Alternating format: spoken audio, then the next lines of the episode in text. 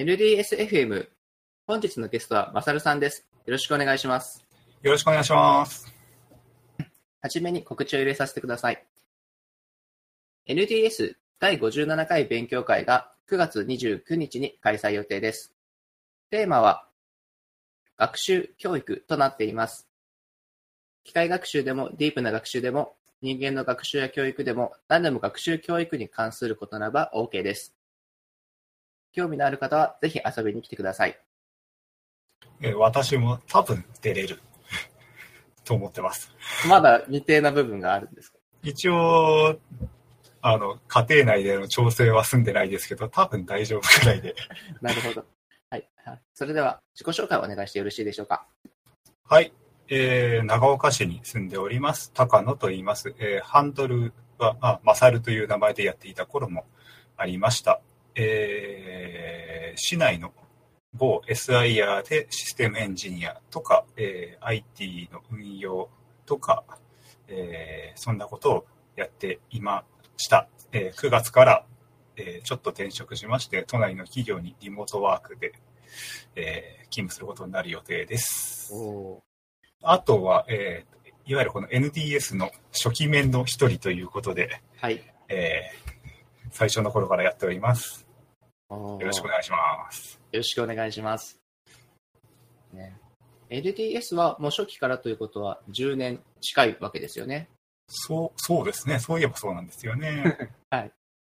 そうなんで、そのジョインした瞬間のタイムラインをこの間、はい、遡って探しまして、はい。Togetterにちょっと頑張ってまとめたんですよ。あ、改めてまとめたんですね。そうです、そうです、そうです。あの、Twitter で検索しても、あの、Twilog とかもまだない時代だったんで、はいはい、どうして探したもんかなと思ったら、ツイッターでちゃんとあの時期指定して検索できるんですね、はい、あれ。あ、そうですね、できますね。で、こう頑張ってこう探して、はい。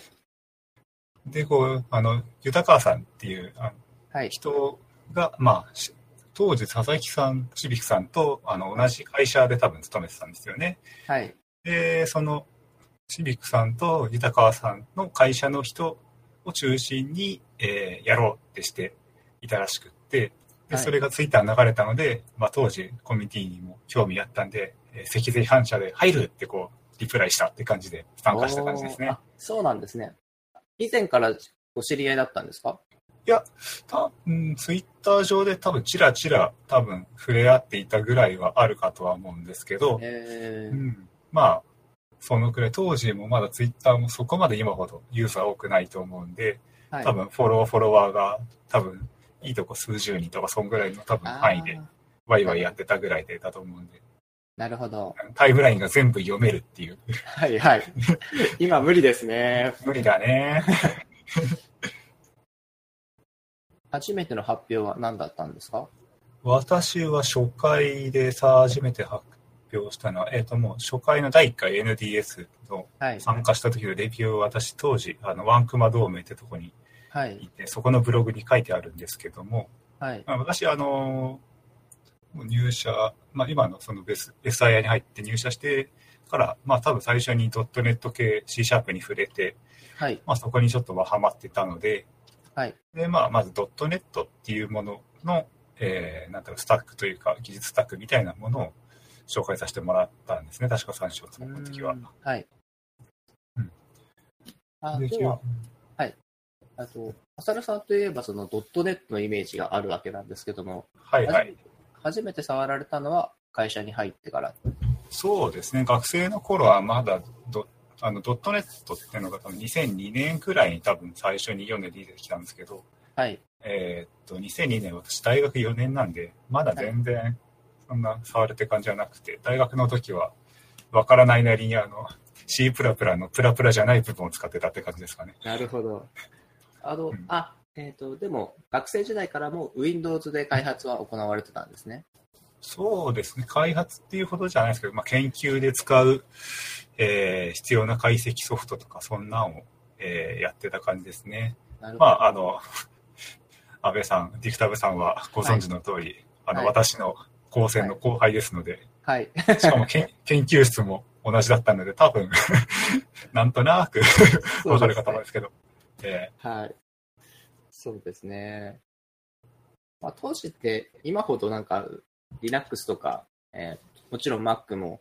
有名じゃなかったし。そうですね。はい。まあ、あ Windows, Windows ですよね、はい。そうですね。Windows でしたね。まだ開発ツールが優勝だった時代ですね。ああ、そっか。まだなんかその頃のイメージがあるから、いまだにマイクロソフトのソフトは、あの、アプリケーションは優勝なイメージがあるんですけど。いや、もう今はもうぜ全部もう無料で、えー、個人でやる分には無償で全部いけますね。感慨深いですね。そうですね。もう Linux とかでも ブイエス コードを使ってガンガンいけるし、そうそう、まあすごいですね。ブイエス コードも強いですね。ブイエス コード使われてますか？私はあのマークダウンエディターとして便利なんで一番よく使ってますね。ああ、なるほど。うん、あとはあのプラント ユーエムエル ってあるじゃないですか。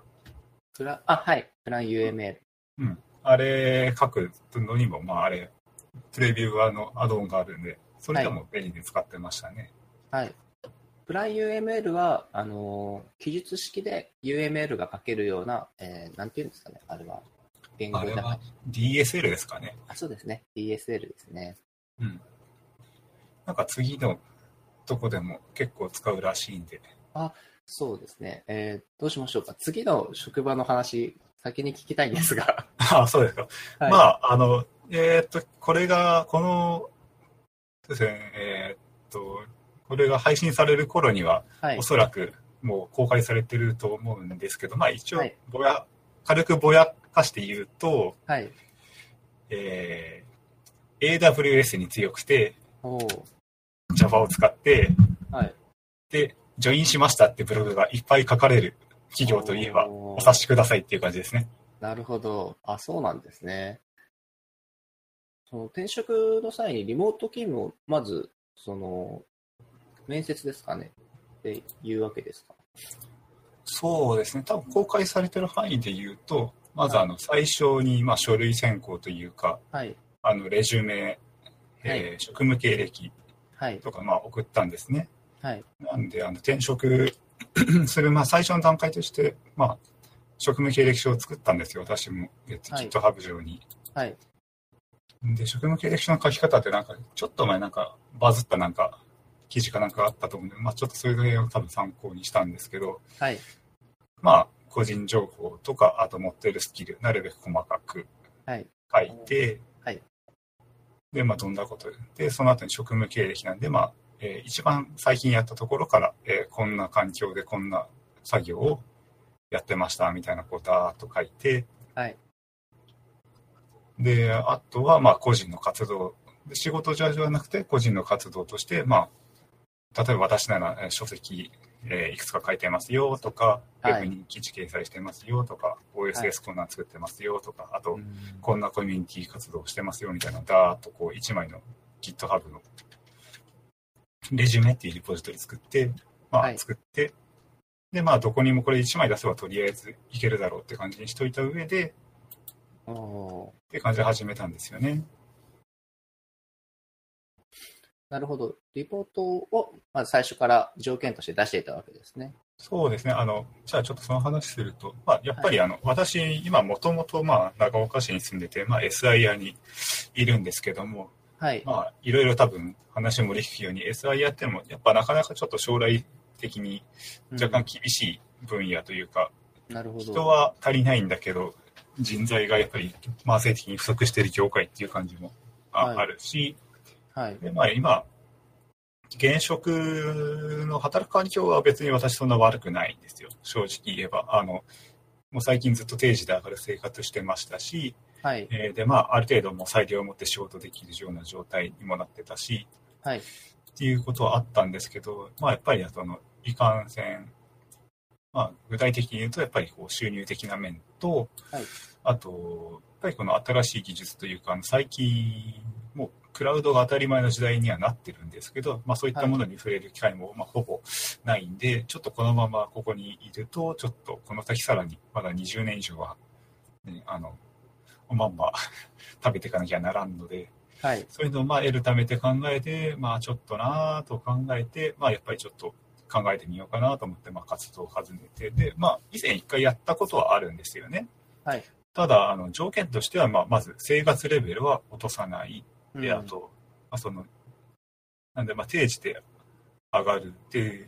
ぐらいの、まあ、なんでちゃんとまあ家庭の時間も持てるっていうのがまあ最終要で、はい、でまあお金が下がらないって考えると、まあ、県内にある企業って、うん、やっぱ基本的にやっぱ エスアイイー とかそういうのがやっぱどうしても多いんですよね。うん、ってなるとどこに行っても給料は上がるかもしれないけど働き方きつくなるとか、はい、まあ、もしくはその逆とか、うん、まあそんな感じのところになっちゃうんだよなっていうのが、まあそこでボトルネックになってるわけなんですよ、要は。そうですね。なんでまあちょっと一回前やった時諦めたんですよね。はい。でまあまたちょっとまあ時代が経ってでまあ新たにそういうふうにまたちょっと考えようかなっていうわけでもないんですけど、はい、まあリモートで働けるっていう企業が最近結構増えてきたじゃないですか。そうですね。まあ。私が次に行くところとかアマトと他にも結構サイボーズさんとかもまあ結構出してますよね。はい。なんでなんだろう、今まで場所を変えないっていう前提もあって、はい、で生活レベルを下げない、給料が下がらないっていうやつで、まあそのコンフリクトしてたわけですよね、うん、いろいろで、そこの一つコンフリクトしてた場所を変えないっていう制約が外れてるので、はい、そうなると、まあ、いけりその制約がなくなることで生活レベルもおそらく上がり、えー、給与も上げられる、あとまあ技術にもちゃんと触れるっていう感じのところがやっぱこういけるようになったので、それでまあ決心したっていう感じですかね。なるほど、うん、どうしても地方にいるとこの場所の制約っていうのは非常に大きいんですよね。特にあの、うん、あの一人、まあ、学生さんとか、あとまあ社会人になりたてとかだったら多分あの身軽なんである程度軽くいけると思うんですけど、はい、いかんせんこうじゅうねんも こ, これに住んで家庭まで持ってしまうと、うんうん、できないわけじゃないんですけど、やっぱちょっと動くのにだいぶこう瞬発力というか、あの推進力というか、はい、えー、ちょっとよいしょってしないといけないんで、うん、そういう時にこのリモートワークっていう選択肢ができたっていうのは、うん、非常にいい時代になってきたなっては思いますね。なるほど。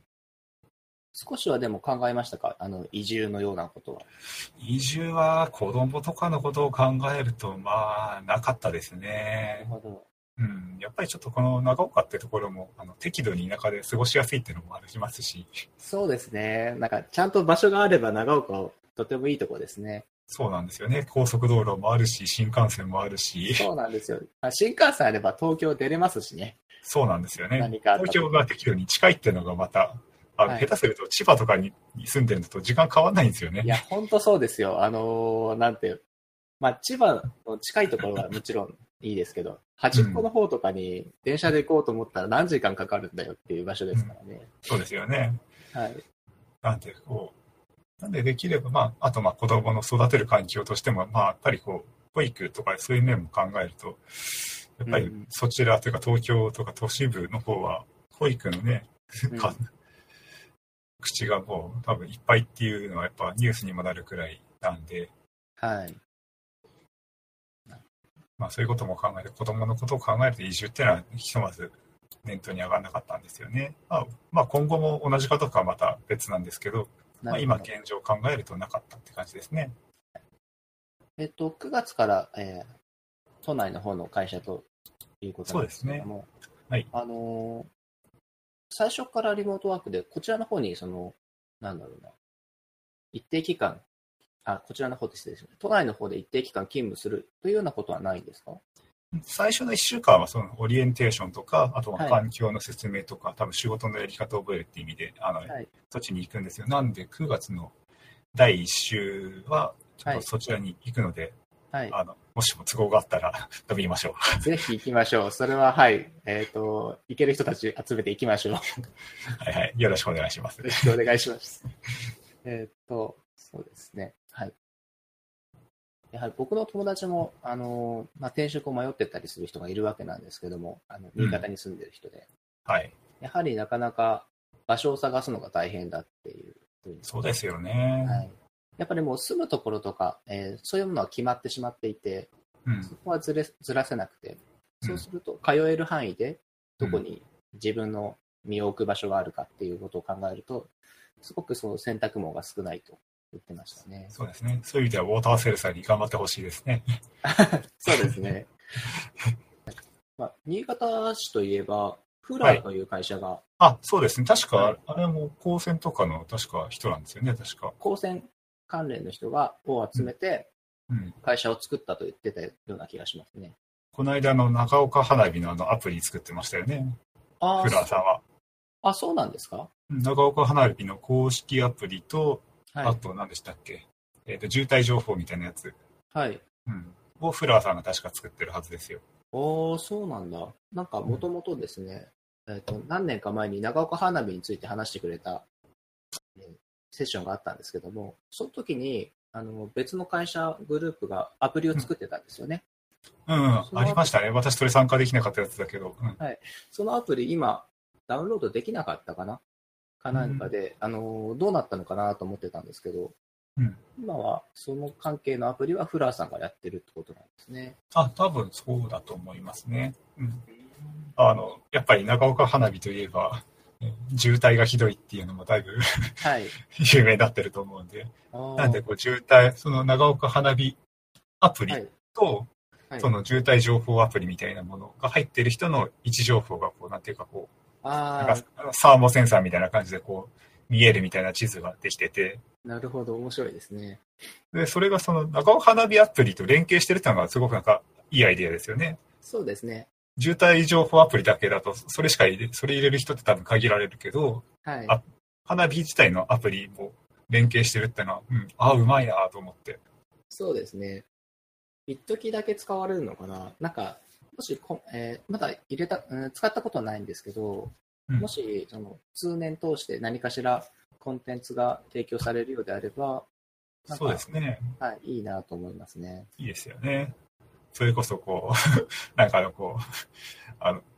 寄付の口とか、はい、そこからペキン、いいですね、チャリーンってできるとまた面白そうですよね。あ、それも面白いですね。あ、お金を扱うのか、それは面白いな。まあただ多分その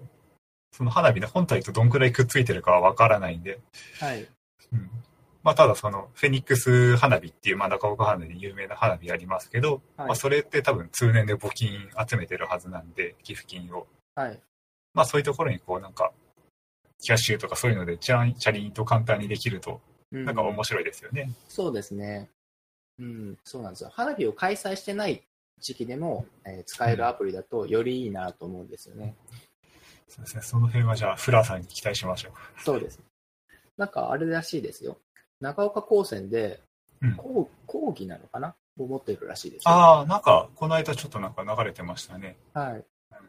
長岡高専にあの僕の同級生の人が今教授されてる、准教授かなされてる。ああ、そうなんですね。ちょっと聞きましたね。それで単位が取れるらしいです。うん、いいですね。なんかこう、はい、せっかくで、そう。長岡、そう、長岡っていうところは長岡高専と長岡技大っていう、はい、非常にこう、まあ、理系というかそっちに強い学校があるんですけど、はい、人材が外に流れていきがちっていうのは、まあ、非常にもったいないですよね、はい、その辺多分新平さんも多分ちょっと話してそんなこと話してたことはあるんですけど、うん、うん、やっぱそんだけこう人がいるのにせっかく集まったのにみんな県外にまた出て行ってしまうっていうのはもったいないんで、なんでやっぱ中岡とか新潟とかにやっぱそういう人たちの受け皿となる組織なりがあるとやっぱ嬉しいですよね。うん、受け皿といえば僕全然詳しくないんですけど、あいうえおっていう会社が長岡にありますよね。あのあの清水さんが会社、はい、社長のやつですよね。はい、確か駅前にオフィスがあるはずなんですけど、まあ、あそこ確か機械学習を確かなんかあれですね、やるとこですよね。はい。なんでまあ機械学習も今熱い分野っちゃ熱い分野なんで。はい。で、うん、それこそ アイユーエーオー は、うん、長岡市と結構ちゃんとつながってやってるとこですもんね、確かね。そうか。エンチャントムーンか。エンチャントムーンをの時期をなんか提供してましたよね、長岡市。そうで、そうですね、やってましたね。それなんか。それもなんか今年またなんかそのプログラミング教室みたいなのをやって、はい、うん、若い子はすげえなみたいなことを書いてある記事を見たような気はします。あ、そうなんですね。とりあえずなんか長岡市からなんか依頼を受けてみたいな感じでやっぱ始めたらしいですけどね、やっぱりも。うん、なるほど。もともと多分そういうものをってる会社を置きたいとは思ってたらしいけどもみたいな。そう、どれぐらいその活動されてるのかなっていう、あの会社ができるときは割と話を見たんですけど、そうですよね、うん、それ以降はあまりニュース見てないのでどんな感じかなと思って気になってるんですよね、うん、私も、うん、そう話は全然聞かないんでどうなんだろうっていう、うん、まあもっとできたらね、だんだんガンガン表に宣伝してくれると、はい、嬉しいんですけどね。そうですね、うん、先ほどちょっと出てきたんですけど、はい、ワンクマ同盟というのは何なんでしょうか。あ、そうですね、まあ、私が、まあ、その最初にコミュニティ活動を始めたきっかけが、まあ、ワンクマ同盟なんですけど、はい、でワンクマ同盟っていうのは、まあ、多分さらにもうちょっともう歴史の話というかすると、はい、あの新潟県にあのアイライトさんっていう方が エヌディーエス もいらっしゃるじゃないですか、はい、あのマイクロソフトの エムブイピー、はい、であの人が、まあ、アイライトっていう、まあ、サイトをやってたんですけど、うん、まあ、その中に当時参加してた人の一部がこう独自また立ち上げた、えー、.ネット 系を中心とした、まあ、コミュニティって感じだったんですね。なるほど、まあ、でもまあただ .ネット に別に限るわけじゃなく、あの本当に雑多にそれこそ エヌディーエス のように、はい、うん、どんなネタも扱うみたいな勉強会もやってて、まあ、非常に楽しそうにやってたんで、でとそれ当時、えーにせんななねん、はちねん、にせんななねんですね。はい。ぐらいに、うん、私もちょっとこうなんていう働き始めてよねんくらい経って、ちょっとこういろいろ考え始める時期じゃないですか。そんぐらい経つと。はい。っていった時にまあ見て、で楽しそうだなと思って、じゃあもうと思って、いいやっと参加しますって感じで参加してもらったんですね。ワンクマ同盟っていうコミュニティに。はい。えー、まあ。でも後で多分小ノートかなんかに ユーアールエル あると思うんですけど、はい、でワークマ同盟ってそのそのコミュニティに参加すると、まあ、アイディー がもらえて、でブログが書けて、でみんなのブログが一つのなんかタイムラインっていうかに流れるみたいな仕組みがあって、ああなるほど、はい、うん、なんでこう非常に活発にいろんな人が自分の調べた技術についてブログ書いてたりしてて、で多分月に多分ほぼ毎月ぐらいえー、各地で勉強会やってて、はい、まあ、東京、大阪とかで今見ると横浜、東京、名古屋、大阪、福岡、熊本あたりが、うん、あと札幌もありますねが多分定期的に開発されてるとこなのかな。で非常に、うん、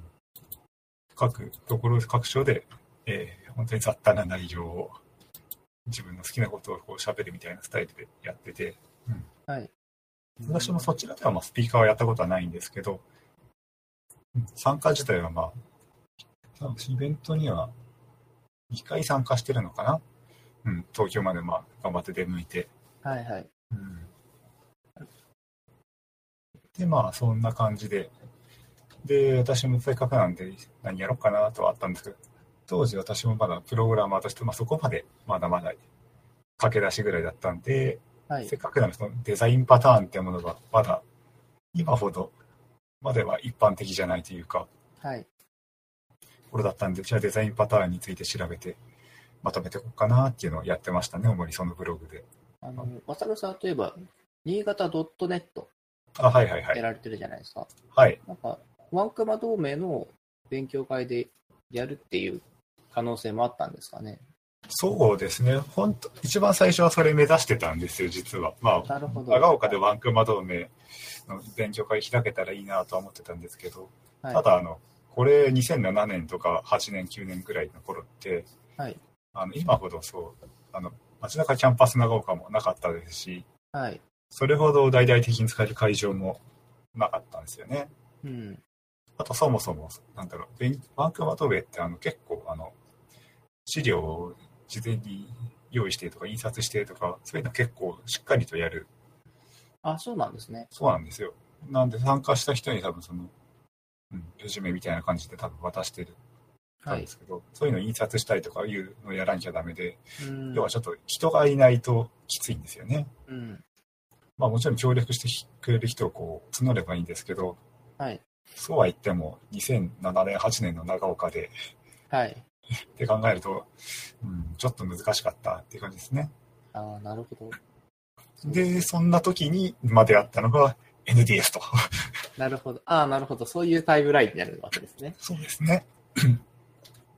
なるほど。うん。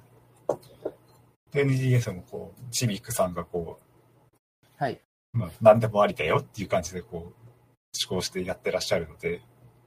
まあ、非常に空気感も似てるというか、はい、あのよくあの何でも扱ってますよっていうの、ゆりかごからミサイルまでとか表現したりするんですけど、なるほど、はい、まさにそんな感じで、うん、本当にもうこれだけこうなんだろうプログラミングに特化したことから、えー、国土地理院地図についてとかまで扱う勉強会はなかなかないはずなんで、そうですね。最近はそうです。そんなにその成分はちょっと薄まってますけど、ああ、そうですね。はい。まあでも別にやっても何も言われないと思うんで。そうですね。なんかそういうトピックも毎勉強会にいっこにこあると面白いかなと思ってしますね、うん。そうなんですよね。で、まあそんな時にそう、文化を開発者勉強会立ち上げたよって言われたから、じゃあ入るってなりまして。はい。で、最初の勉強会がにせんはちねんのじゅうにがつなのかって書いてありますね。あ、違う、じゅうにがつかな。はい。はい、最初の勉強会が今はなくなっちゃったんですけど、中岡の、えー、中央公民館っていうあの柳原文庁舎って昔呼ばれたとこなんですけど、はい、うん、そこであの映画ろくじゅうよんっていうあの映画があったんです。それのロケ地になった建物があったんですけど、あ、はいはいはい、うん、そこであの会議室というか教室一つ借りてって感じで、多分総一緒ろくにんぐらいだったかな、ろく、しちにん、はいで始めて、うん、で最初シビックさんはフラッシュ始めの一歩ってタイトルですね。そうですね。だし、えー、と私は ドットネット について言ってるし、はい、豊川さんが Java だなこれは悪質って書いてあるんで、なるほどなるほど、うん、みたいなことをやってましたね。あとは川上さんっていうか、あの多分この人管理側の人で、あの、はい、ティーオーシー あの制約の理論にもちょっと詳しい人で、うんうん、なんでこうレッドマインとか多分に、さんかいめぐらいになると多分 ティーオーシー について話してくれたりとか確かしてますね。そうなんですね。うん。でやってるうちになんかこうガヤガヤガヤガヤと人が集まってきて、まあシビクさんの人望もありまして、はい。で非常に楽しくこう今はすごいですよね。こう定期的にごじゅっかい以上やってるって、ね、正直。まあ、定期的にもすごいし、じゅうねんという歳月もすごいなと。そうですよね。思いますね。そうですね。そんな長いの、本当にワンカマ同盟ぐらいしか知らないですよ、私も。うん、ワンカマ同盟が東京がひゃくじゅうにかいですね。あ、でもやっぱ回数は多いですね。最新がすごいですね、やっぱり。うん、でも各地、大阪、福岡ももうよんじゅっかいとかそんな感じになってるから。ああ、すごいですね。じゅうねん以上、じゅうねん以上でも継続的にするってすごいですね。でその新潟 .net っていう話にじゃあ今度つなげていくと、はい、まあそうは言ってやっぱり私が主眼が .net がまあ一応メインのスキルスタックなんで、はい、やっぱりそっち方面で尖ったものもやりたいっていうのがやっぱあるわけなんですよね。うんうん、っていった時にその県内にそのアイライトさんっていうのがいらっしゃるのはこのワンクマ入った時ぐらいにはもう知ってたんですけど、はい、なかなかお会いする機会がなくて。うん、行った時にまあ何かの瞬間で会えることがあって、はい、多分 エヌディーエス かなんかだと思うんですけど、うん、で、うん、多分本当ににせんじゅうねんだいに入ってからだと思うんですよね、きっとお会いしたの。あ、そうなんですね。うん、そうそう。あ、ヤマピーさんって、そうそう。ヤマピーさんっていう人もあの前中岡では ティーディーディービーシー 開いたじゃないですか。はい、やりましたね。あの時に C# で参加してくれた人なんですよ、このヤマピーさんでした。ああ、はい、いらっしゃいましたね。はい、そうそうそう。あの、すごく自分で謙遜されてるんですけど、はい、あのマイクロソフトエッジの中にあのスパイプラスプラスでこう潜るとかいうアホなことをやってくれる人なんで。なるほど。いやー、謙遜しすぎだろうと思うんですけど、まあそういうちょっと、うん、おかしなメンバーでこう、じゃあやるかって感じで。なるほど。で、最初にやったのが、えー、にせんじゅうごねんのじゅうがつですね。はい、そうですね。うん、にちょっと、えー、街中キャンパス中岡でやっぱりちょっとやって、で、まあ初回なんであのお祝い感というかお祭り感が出てきて、あのアイライトさんの昔の仲間というかいわゆる iLite っていうサイトでワイワイしてた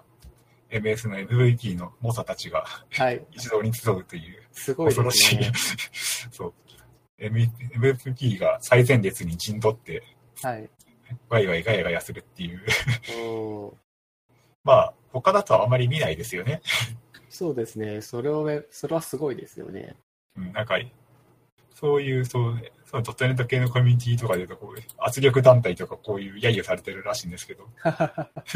エムブイピー の人が一番前に陣取ってスピーカーと揶揄するっていう。なるほど。まあ多分それはあの賛否両論あるスタイルだと思うんで、うん、それは楽しいことは楽しいんですよね。あの、うん、このなんていうんでしょうね、エキスパートの人とガスガスやり取りできるんで。そうですね。面白いと思います。うん、ただまああのそこまでのこう熱意を持ってない人とか参加してみようかなってどんなのかなと思って参加してるかそれ見たらまあ引きますよね普通。っていうのはまあ難しいだな。なんでまあそういうのも織り交ぜつつじゃないかなとは思いますよね。うん。新潟だと萎縮する人が多いそうですね。イメージはありますね。まあ、基本的にまあ受け身な体制で出てきている人が結構まあ多めな。てか特にあの、はい、新潟 .net って言ってるのは、まあ、.net にこう範囲を絞ったって線もあって、はい、やっぱり .net についてじゃあより深く知れたらなくらいの感じでやっぱ来られる人の方が多分多いんですよね。まあもちろんそれが悪いことじゃなくてもちろんそういうものだと思うんですよ。初心者、はい、とか初級者にも門戸を開くべきだと思ってるので、うん、ただそういう人が来た時にそうなんだろうなんかよくわかんないことを前でぐちゃぐちゃやってるっていうのは、まあ、あまりあの周りから見るとよろしい状況では多分ないとは思うんで、まあ、バランス難しいなっていう感じですね。そうですね。まあ、といっても新潟 .net も、えっと、前回開いたのが昨年のじゅういちがつなんで、はいまあ、またちょっといちねんぐらい経っちゃうんですけど、はいまあ、そろそろそうですね。やらなきゃなとは思うんですけど、まあ、私がくがつから、はい、ドットネットの人じゃなくなってしまうっていうああなるほど。くがつからはドットネットは一切触らない感じですか、ね、そうですね、まあ、触ったとしても自分の時間でって感じになると思うんですけど、そっち側にモチベーション出るかなっていうのはちょっと、うん、まあもちろんドットネットもあの最近ドットネットコアとかで出てきて、はい、あの Mac でも Linux でも Windows でもサーバーサイドのものについては動くっていう状況にはなってきたんで、はい、一応選択肢の一つにはなるとは思うんですが、はい、とはいえ今 Java でスタック組まれてるところで改めて入れるかって言われると、うん、まあそんな簡単な話ではないですよね。またあのそれこそあのゆきたまさんあれですよね、 Go を書いてるんですよね確か今。はい、僕今 Go ですね。 Go とか結構あの全部あのリンクして一つのバイナリーになるんで、あのちょっとしたツールを作るのには非常に向いてるじゃないですか、はい、なんでそういう用途で使うって意味では多分 Go とかは多分使う余地はあると思うんですけど、はい、.net は基本はあの .net フレームワークとか .net コアのやつがいるので、うん、で、うん、まあで .net コアもあのまあ配布する際にその必要なバイナリーも含めて配布するってことができるようにはなってはいるんですけど、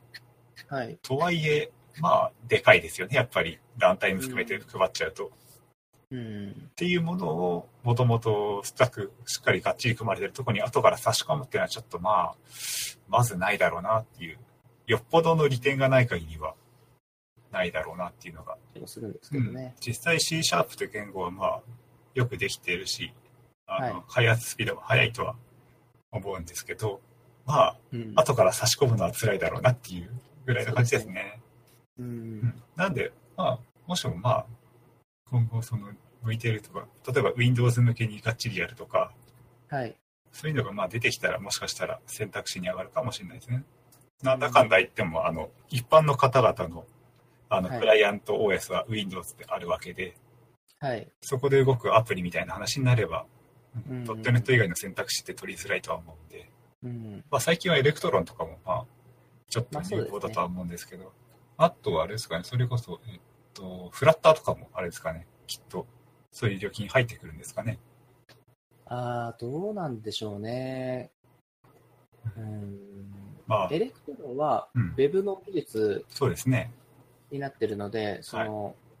イメージがしやすいんですよね、各プラットフォームで。はい、だけどフラッターはネイティブを実装しようとしてるんですよね。うん、なので結局他の例えばまあフラッターのメイン、えー、なんだろうプラットフォームは Android だと思うんですけど、うん、Android では綺麗にできるけど、うん、iOS に持っていくとやっぱり違和感があるっていうのが。ああ、そうなんですね。はい、それがまあ少なくとも現状だと思います。なるほどなるほど。どこまで良くなるかは分からないけど、それで全部やっちゃうのはまだちょっと早いかもしれないっていう気もしますね。そうですね。あとそうか、ウェブといえば最近ウェブアセンブリがちょっと有名というか、はい、だいぶ盛り上がってきてる感はあるので、はい、そういう意味では ドットネット もあの Blazor っていう、はい、あの C# で書いて、うん、ウェブアプリが動くみたいな感じのものが エムエス さんが多分リサーチだと思うんですけど、はい、あのあ出してました、ね、ちょっと前バズってたと思うんですけど、あの、はい、あのそうですね、あのドットネットの ディーエルエル をゲットしてきて取ってきてブラウザー上でずっとコンパイルしてみたいなのが動くっていう。そうなんですよ。そのなんだろうな、あのどうしてもあのウェブで動くってことはダウンロードが必要になるじゃないですか。そうなんですよね。まあうまく動くやればキャッシュもできると思うんですけど、まあ、基本的にダウンロードが必要になると、うん、そうすると何メガバイト何百メガバイトみたいなのを毎回ダウンロードするのかっていう話が出てくると思うんですよね。そうなんですよね。だからその辺は、まあ、まだまだ今後いろいろ、もしかしたらあの今後 Chrome に .ネット コアの WebAssembly のが乗るとかいうのがあるかもしれないですしね。まあそうですね、あの各種ブラウザがすべて何かに対応すればいけるかもしれないですけど、いやー厳しいかなっていう、まだまだ実験だなっていう感じはしますね。そうですね。まあ、ただそれはそれとしても、まあ、WebAssembly っていう技術自体も、まあ、あれも今後どうなっていくのかなって感じはありますよね。そうですね。面白い技術技術自体は面白いと思っていて、うん、確か最近なんだっけな、 Windows を WebAssembly の上で動かしたっていうはい、のを見たような気がします。エミュレーターを書いたとか。お、すげえそう。そういうなんかそ普通のウェブをやろうっていう制限がなければ、うん、いくらでも面白いことができそうな環境です。うん、ですね。まあ私もウェブ系はそこまでは詳しくないんで。はい。うん、まあただその辺は多分またもう数年できっとまた情勢も変わってくるだろうし、ウォッチしていかなきゃなって感じはありますよね。はい、そうですね。そうやってなんで新潟 .ネット をまあやってきたんですけど、はいまあ、ちょっと今後は私 の, の、まあ、仕事も変わるんで、その体力とやる気によってで私が主体的に動くことができるかどうかが変わるって感じですかね。なるほど。一応他の方々には、うんまあ、私いなくても や, やればいいじゃんとは言うてはいるんですけど。そうですね。温度取って開催するのはやっぱ大変ですからね。そうですね。イベント開催ってやっぱすごく体力使うんで、はい。あのそれこそあの ティーディーディービーシー、はい、以前にせんじゅうさんねんなんですよねもう、はい、開いた時にも、うんうん、安倍さんにもだいぶお世話になりまして、えー、参加させていただいて楽しかったです、うん。本当はまた今年もやりたいんですけど、久しぶりにやろうかなと思ったんですけど、街中キャンパスはい、が取れなくてああそこ、うん、すごくやっぱ人気なんですよね。あの、うん、長岡市民であれで非営利の活動であれば、うんえー、あれだけの立派な教室がタダで使えるっていう。そうですね。傍から見るとおか頭がおかしいまあその辺でも多分長岡市っていうところの多分市なんでしょうね。その米百俵とかの話もそうなんですけど、うん、あの、うん、今の食料というか食いつなぐことよりも将来 の, あの、うんえー、教育に投資するっていう姿勢があって、うんうんうん、長岡市はやっぱそういうところがすごいなと思うところですね。なるほど、そうですね。なんだかんだ言って市内に、えー、国立、はい、違うな、えー、公立大がふたつになるわけですよね。長岡技大技術科学大学と、はいえー、長岡造形大学がこの間公立大学になったはずなんで。うーん、そうですね。確かにまた方向性も面白いですよね。そうですね。総合大学とかではなくて、うん、専門職の強い大学がふたつとも。そうですね、うん。新潟県内総合大学は国立大新潟大学だけですからね。そうですね。長岡に会うとでもやっぱちょっと人が足んないですかね、集めるには。あ、まあ、うん、でもどうなんでしょうね、あのしっかり大学ができれば遠くから来たりする人も多くなるので、うんうん、まあ、ただまあそういう専門に特化した大学があって多様性が生まれるっていうのはいいですよね、はい、僕は好きですね、うん、いかんできればそこでこう卒業した人が市内にとどまってくれるとまあいいんだろうなっていうところはきっとあるんでしょうけど、あで、うん、そういう話で言えばその、うんはい、ちょっとその地方で働く企業というかではあのやっぱどうしても新人教育ってしっかりしなきゃならないんじゃないかなって私実は思ってるところがありまして、はい、うん、どうしてもこう地方で働くっていうことはあのモチベーションとしてはこの企業で働きたいっていうよりは多分この土地で働きたいっていう人の方が多分多いと思うんですよね。うん、ってなると、えーと、この土地で働いて条件のいいところって言って探すと思うんですよ。結構多くの人は、うん、あの我々みたいなあの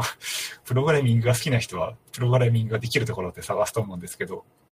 どうやら一般の人はそういうじゃないらしいんで。そうですね、うん、そっちの人の考え方は私たち我々私分かんないんですけど、まあ、ただあのその前職というか現職に入ってきた、うん、新人さんの話聞くとやっぱりこう実家がこっちにあってとか、まあ、ちょっと東京に出たけどこっちに戻ってきて働きたいなっていうのでこう探してみて、であの体が動かすのじゃなくて行って探して、で給料のいいところって探すと、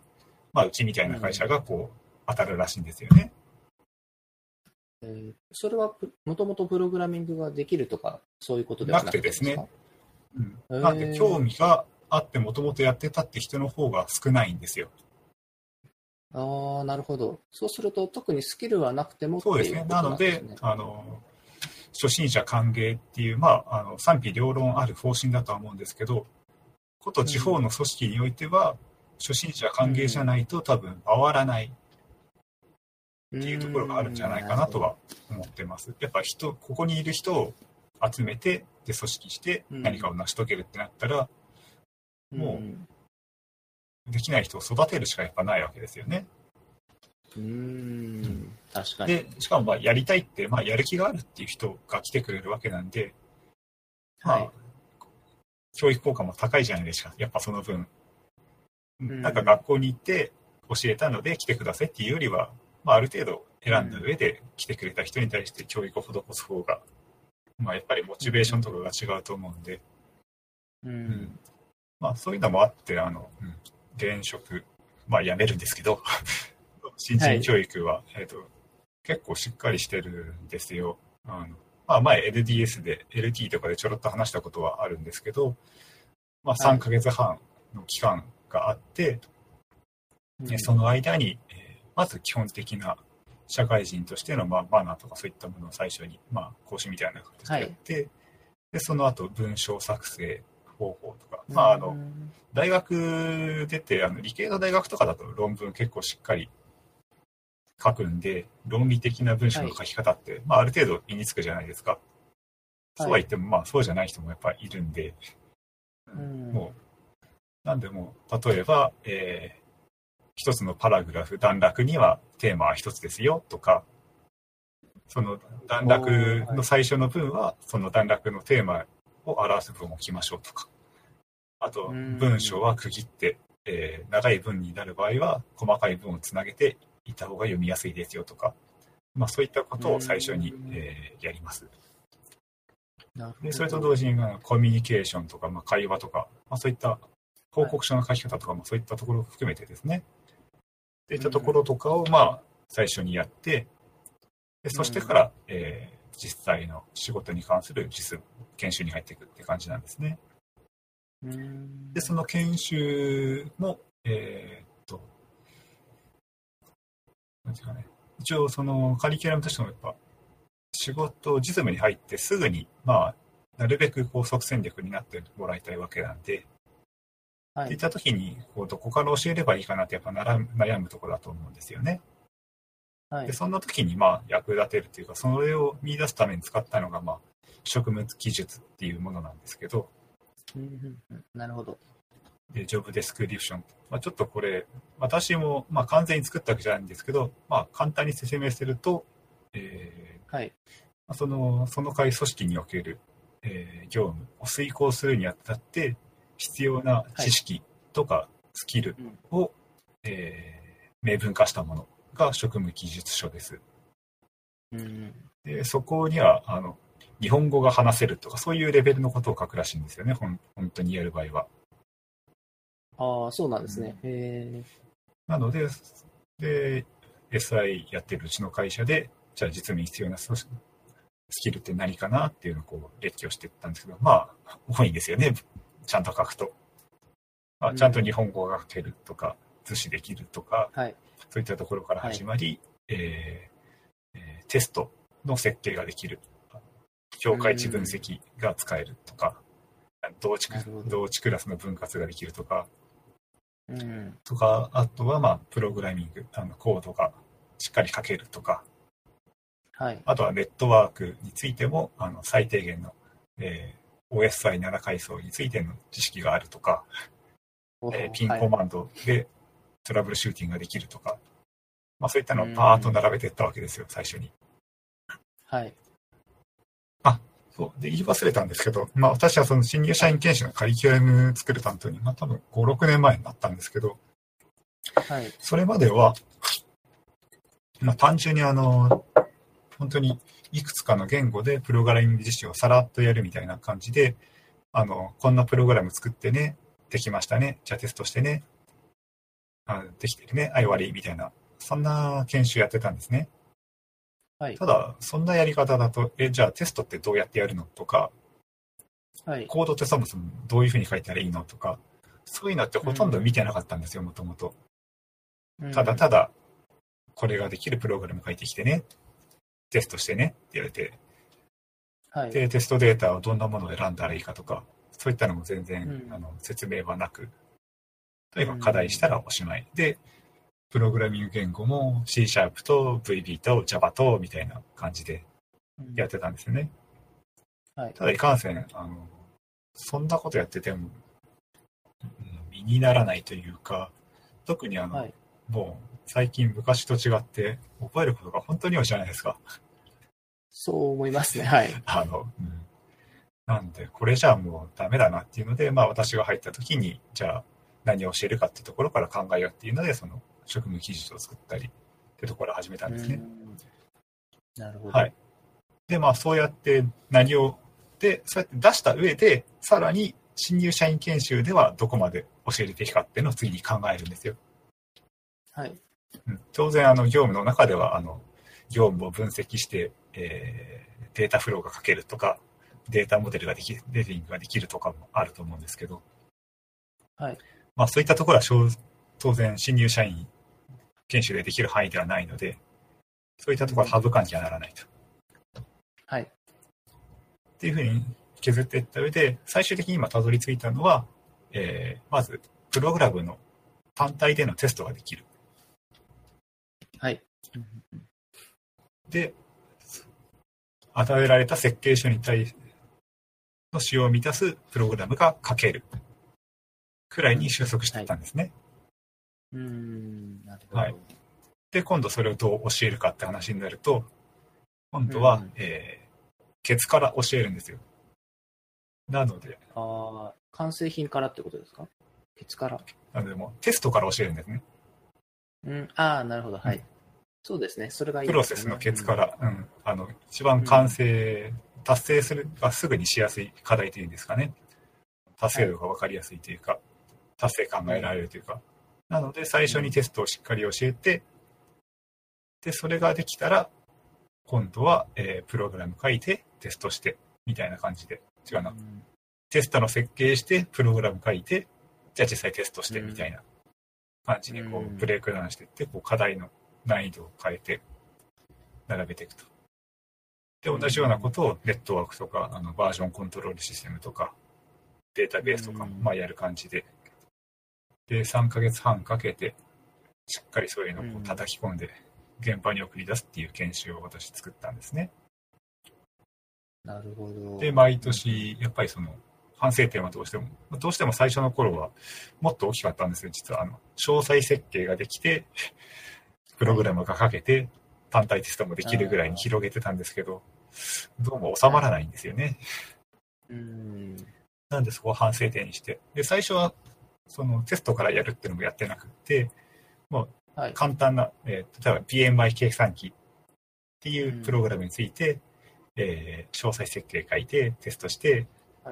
とかいうのを全部やらせたんですけど、どうもダメだなっていうので、うん、その一つ一つの細かいところなんで、最初にやるのはテストやってデバッグだけする。最初にバグを仕込んだプログラムを与えて、はいテストしてください、うん、でいつつあるのが全部見つかったら OK ですよみたいな課題にしてるんですよね、最初の課題、うん、なるほど。あの僕 エスアイアール というか、うん、その大きい業務ですね、うん、あの ビーツービー の大きい業務ってやったことないんですよ、うん、そのそういう研修を受けた人たちは大体何人くらいのチームの、はい、うーん開発チームに参加することになるんですか？それも様々ですけど、一番小さければ多分ごにんぐらいのチーム、小さくてごにん、はい、とかですけど、大きいと、大きいとあの、はい、にじゅうにんぐらいのサブチームがじゅっこぐらい束、うん、束ねてやって、それがでそれが一つのサブシステムで、それが Go サブシステム集まってみたいな感じでこう数百人になっているものもありますね。なるほどなるほどなるほど。その規模になってくるときちんとなんだろう、うん、なんであとまあ難しいですね。あと、はい、いろいろと多分あのよく言われる Excel スクショエビデンスって呼ばれるものは、はい、多分聞いたことあるかと思うんですけど、はい、あれはもう正直あの必要悪とはではいかないんですけど、現状多少仕方ない部分があるというか、そうですね、あの、はい、まずは継続してメンテするものじゃないんですよ。我々の開発って受託開発で一発作って終わりっていう状態に大体なるんですよね。そうですね、うん、でテストっていうのは、うん、あの何度も繰り返してやることでコストがどんどん下げられるってものなんで、でそれをいっかい限りのテストを自動化しても自動化するコストの方がはるかに高いんですよね。そうですね、うん、そう思います、うん、というのもあって、なかなかちょっと自動化テストとかにやっぱうまく入れられないんですよね。なので、うん、そうですね、なんでしっかりテスト設計して、でエビデンスと呼ばれる、まあうん、ちゃんとその仕様を満たしたことを担保できる形で、第三者が、この第三者というのはお客様も含まれるんですけど、うん、いざという時に確認できる状態の資料を残すっていうのが、は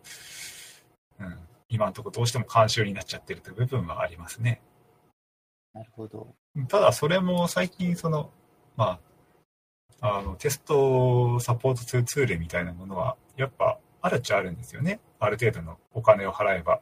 それこそマイクロソフトさんの、えー、チームファウンデーションサービスかな。うん。うん、まあそのテスト、こんなシナリオでテストしましたっていう記録とかが体系的に残せるとかで、それをあのいわゆるなんだろうステークホルダーかが、まあ、みんな一緒に見れるようになってるみたいなツールはもちろんあるんですよね。まあもちろんそれなりにいいお値段はしますけど、なんでそういうのを導入できれば、まあ多分もっとあのみんながハッピーになれるんじゃないかなっていう気はするんですけど、とはやっぱいろんな組織がこう開発に関わっているっていう エスアイティー 業態って大体お客さんがいて、そこから大きなベンダーさんが一時で受けて、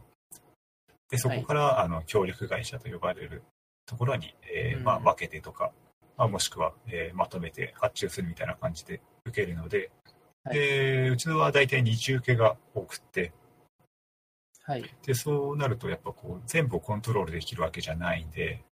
なかなかそういうツールの導入っていうのも難しいんですよね。もちろんその一時でプライムで受けてっていう場合でもがあれば使えるとは思うんですけど、ただそうなると規模がそこまででかくなかったりするんで、やっぱりなかなか難しいっていうのはあるみたいですね、うん、なるほど。そうですね、まあ、そういうふうなその、まあ、孫受けであったり、えー、する場所でことを考えると、その、うんと現場に行って活躍できる新人を育てるっていうのはすごく大変そうですね。そうですね。なので、まあ、現場に行って活躍してもらわなきゃならないんですけど、まあ、それ以上に何て言うんでしょうね、はい、自分で考えて自分で動けるというか、あのよそに行っても、はい、あの活躍できるというか、うん、すぐにあの自分で学んでいけるような新人さんに育ててあげたいなっていう思いはありましたね。なるほど。なんで最悪、うん、まあ入って育てて、でさんねんとかいちねんでもいいんですけど働いてみて、はい、うん、次に行けるっていう力が、なんかそういう次に行きたいなってこう思ってしまった人については、もう次にちゃんと自分で頑張ればいけるってぐらいの力というか、うん、自力を持たせてあげられるのがやっぱ教育っていうもんじゃないかなとは思ってますね。なるほど。あ、でもすごくいいですね。しっかりした教育をして、そこの体験がすごく良かったら、あのここどこどこの会社でこんないい経験をさせてもらったっていうことが、まあ、口コミでも広がれば、そうですね、そこ、そこの会社に、まあ、最初入ってみようかなって人も増えるかもしれないし、うん、そうなんですよ。新人教育超大事ですね。大事ですよね。てか、まっさらな人に何を与えるかってやっぱ大事ですよね。そうですね。そこの経験はやっぱりよくしてあげたいですね、うん、今の話を。そうなんですよ。なんか、ね、よくこう、こうよくあるステレオタイプな エスアイイーアール 層というか、だとあの、はい、入ったばかりの新人をにしゅうかんの Java 研修が終わった後、うん、さんねんのベテランとして送り込むとか、そんなんよく流れてくるじゃないですか。まあ多分あれは都市伝説だと思ってるんですけど、ま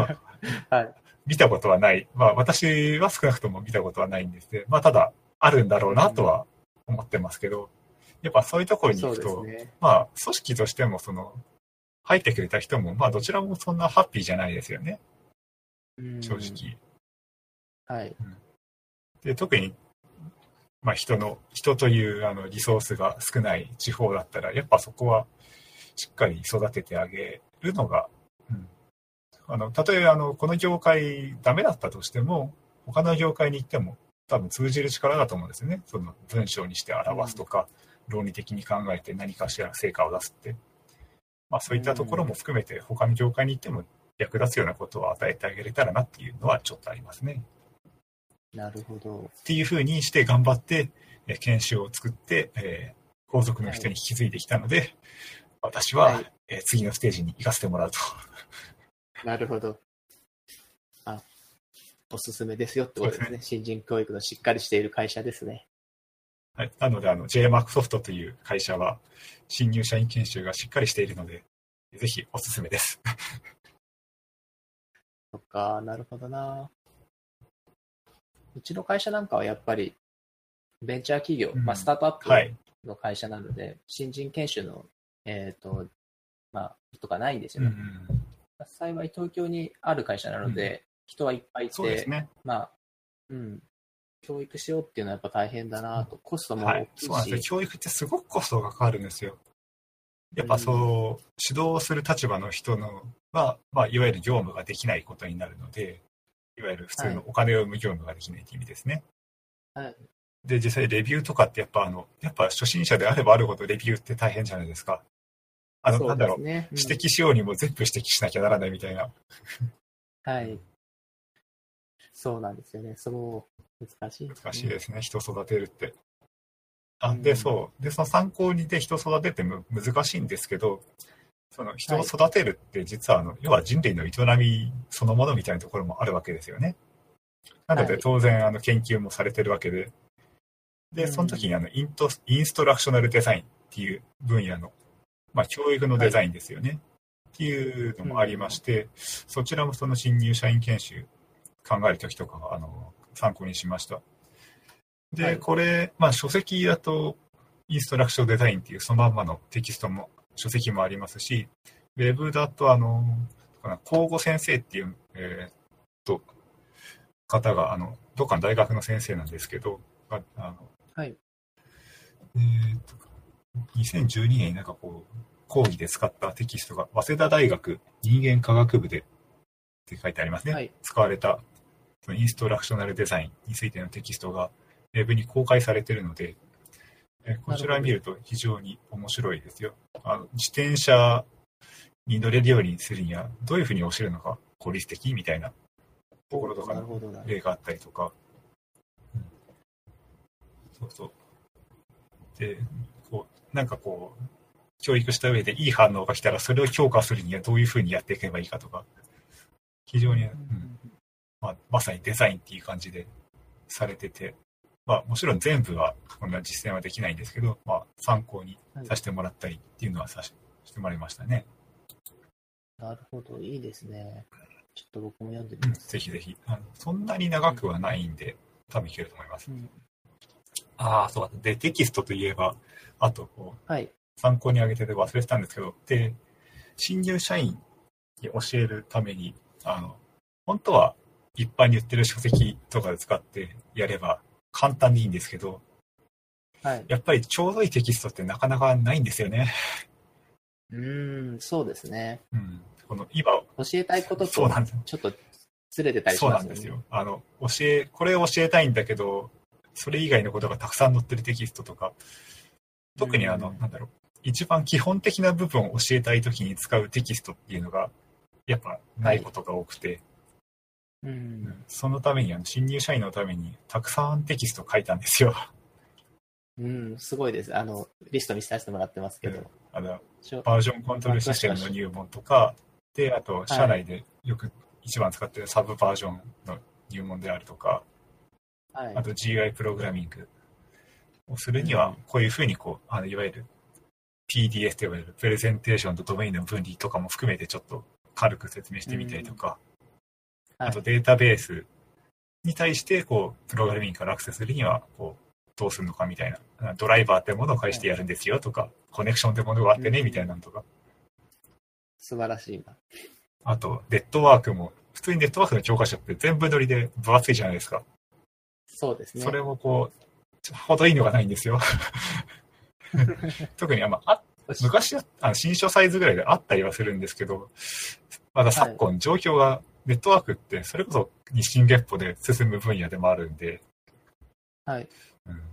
なんでちょっとこうそれももうえいやと思って作っちゃったんですよねテキスト。なるほど、うんまあ、こんなんもちょっとやってました、はい、あマサルさん書籍を何冊か出されてますね。そうですね。あなんでその書籍書いた時のやつも生かされてますね。えー、っと、うん、書籍書いたのは エーエスピードットネット の入門書簡単 エーエスピードットネット っていうのが、はいえー、にせんじゅうねんぐらいかな多分に出してまして、あとそれと昨年は、えー、ビジュアル C# の入門書、はい、これはじゃんけんゲーム作りながら、えー、プログラミングでこんな感じのもんだよって体験してもらう感じの入門書ですね。なるほど。が単調ふたつで、あとはえー、っと数年前の JavaScript のライブラリを紹介するブックみたいなものにもちょっと参加したりはしてます。あはいでまあ、そういうところでこうなんだろう文章を、うん、噛み砕いて書くみたいな訓練積んでたってのもあってまあ生かしてこう、はい、テキストを書き上げたって感じですねこっちも。なるほど。これ書くことになったきっかけはあるんですか。書籍ですかね。はい書籍です。書籍の方は、うん、そうですね最初の簡単 エーエスピードットネット の方はそれこそワンクマ同盟っていうメンバーの、はい中の一人の人がちょっと新たに、まあ、別のコミュニティ立ち上げて、うんはい、でそっちにも参加してたんですけどでそちらの方経由でこうなんかこう入門書を書くっていう企画が立ち上がってるんですけどやりたい人いませんみたいな感じで出てきたんで、まあ、挙手したって感じですね、はい、なるほど。あと C シャープの方は私あのたまにあのウィングスプロジェクトっていうあのインターネット上とか書籍とかをこういっぱい書いてるそのプロジェクトがあるんですけどこちらがまあもともとコードシーンとかでよくあの Wings プロジェクトのなれあれですって感じで書かれてる記事がたくさん出てるのは知ってたんではいでまあそういうことをやってる時にどんなきっかけだったかなあ多分 Wings プロジェクトってあの書籍のレビュー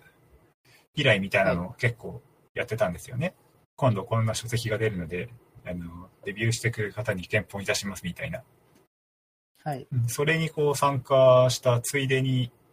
何か書きませんって言われてこう誘われてウィングスに入って、はい、でコード陣で、えー、いくつかなんかこう記事書いたりしていう流れで、はいはい、じゃあ書籍書く話が上がるんですけどみたいな感じで来ましたね。うん、なるほど。まあだからやっぱりコミュニティ活動がきっかけなんですよね、全部なんだかんだで。そうですね。そのコミュニティ活動を通して、あのまあマサルさん地方に住まわれてますけど、はい、それでも書籍をこう書く機会に恵まれてっていうのが面白いですね。そうですね。はい。うん。まあただすごく疲れますけど。はい。皆さん大変だっていう話はたくさん聞いて。うん、技術書はやっぱこう出る数が少ないので、あの。はい、あのいわゆる T 和田さんとかが出してるああいう、はいえー、テスト駆動開発とかプログラマーがなれ、はい、読むべききゅうじゅうななのこととかああいうのに比べると、はい、入門書って本当に数が出ないんで、はいまあ、正直そんなに割がいいわけではないんですよね。まあ、ですよね、はい、あと入門書であればあるほど書くのが大変なんですよ、はい、説明もそうですしなんといってもあのスクリーンショットを対応しなければならないっていう問題がありまして。ああ、なるほど。はい。で、スクリーンショットって昨今ガンガン変わるじゃないですか。確かに、あの、オーエス も変われば、そうだ。開発環境でバージョンも変わるんですね。そうなんですよ。だからこの書き始めた頃にベータ版だったものを使ってたら、あの、正式版出たら、あ、見た目変わってるとか。はい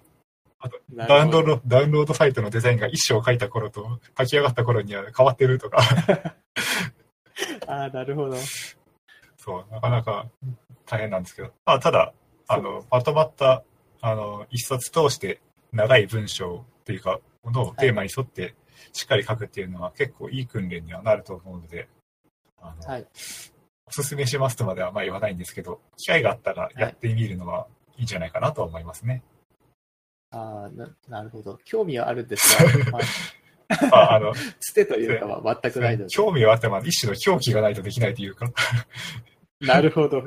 味より狂気と、うん、あの中さんくんとかもまあ一種の狂気ですよね狂気ですねなるほど。じゃあこのビジュアルスタジオあ違いましたビジュアル C シャープ入門本をはい読者にプレゼンあ視聴者にプレゼントしましょうかね。おいいですね。まだ使えますよ。昨年出たばっかりなんで。にせんじゅうななねんなんで、うん、まだいけるなと思って。簡単 エスピードットネット はさすがにちょっと違うところがありすぎて、ちょっとお勧めしにくいんですけど。はい、あのそうですね、うん。なんか、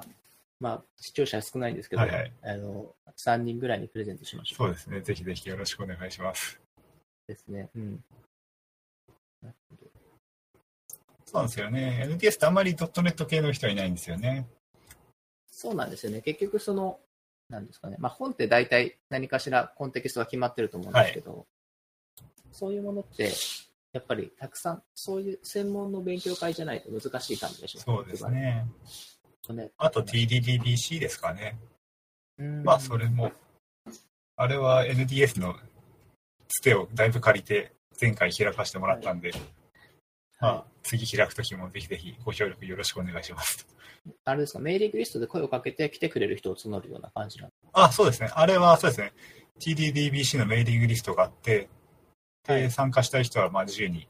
多分参加できるメーリングリストのはずなんですけど、でそこにあの開きたいんで、あの ティーディーディービーシー って大体午前中にその ティーディーディー についてのあの有識者によるセッション、はいまあ、主に T 和田さん、はい、和田拓人さんですね。はいセッションがあって、で ティーディーディービーシー のデモが、はい、ティーディーディー のデモがあって、はい、ティーディーディー、ティーディーディー って言うとテスト駆動開発ですね。はい。のデモがあって、で午後からはペアプロで、えー、お題に沿ってこう ティーディーディー を実践してみようっていうイベントが大体そうなんですけど、はい、あの初心初めて ティーディーディー やる方とかはやっぱりこう適当なアシスタントというかサポートが必要なので。まあはい、その時にティーチングアシスタント ティーエー ですね、うん、というのはあのやっぱり有識者の方がたくさんいらっしゃるので、ね、ご協力お願いしますっていうと、うん、あの手弁当で来ていただける方がいらっしゃるとといっても、まあ、あの前回の時は交通費は出しましたね、はい、ティーエー の方にはあそのお金はどうしたんですか？前回は参加費集めてますんでそこから捻出してます。ああ、さんか所に集めてました、ね、そうですね。さすがにちょっとそう、そういうのもあったので、ただではできなかったんで、なんで次回もそんなに高額にはしないとは思いますけど、開くとしたら、その ティーエー さんの交通費とか、まあ、もしくはこの食事代とか、そのレベルで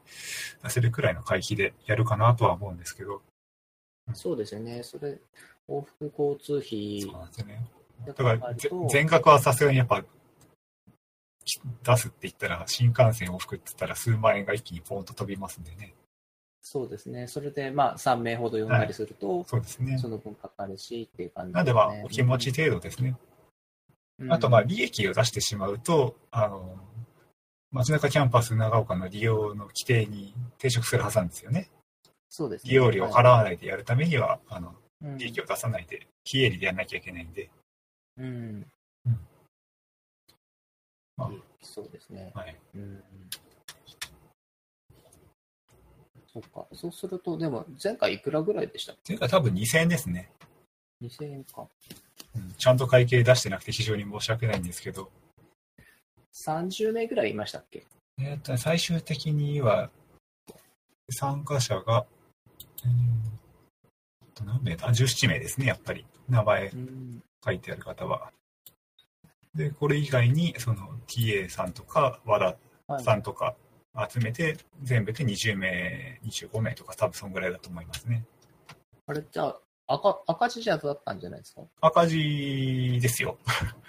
あ、そうですね。うん、赤字、うん、まあ、街中キャンパス長岡の金はかからないんで、はい、なんで ティーエー さんにはその交通費の一部を参加費から集めた分からちょっと出させていただいてって感じですね。なるほど。それでも、うん、あの来てくれるもんなんですか？そうなんですね。やっぱりあの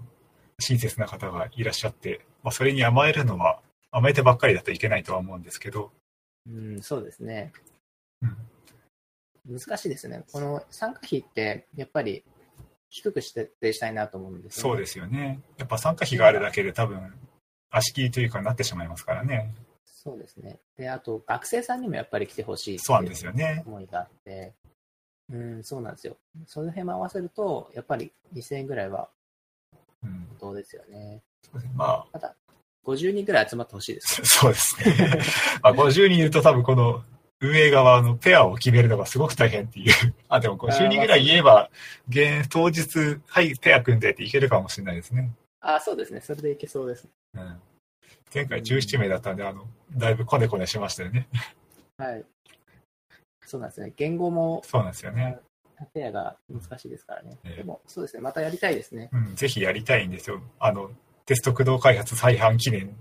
ていうのもあるんで。はい、あいいですね。あやりましょう。やりたいんで、まあ、あの頑張ってマシキャンを抑えます。会場を抑えるのが一番最初なので。わかりました。僕絶対参加しますんで。あのはい、ぜひよろしくお願いします。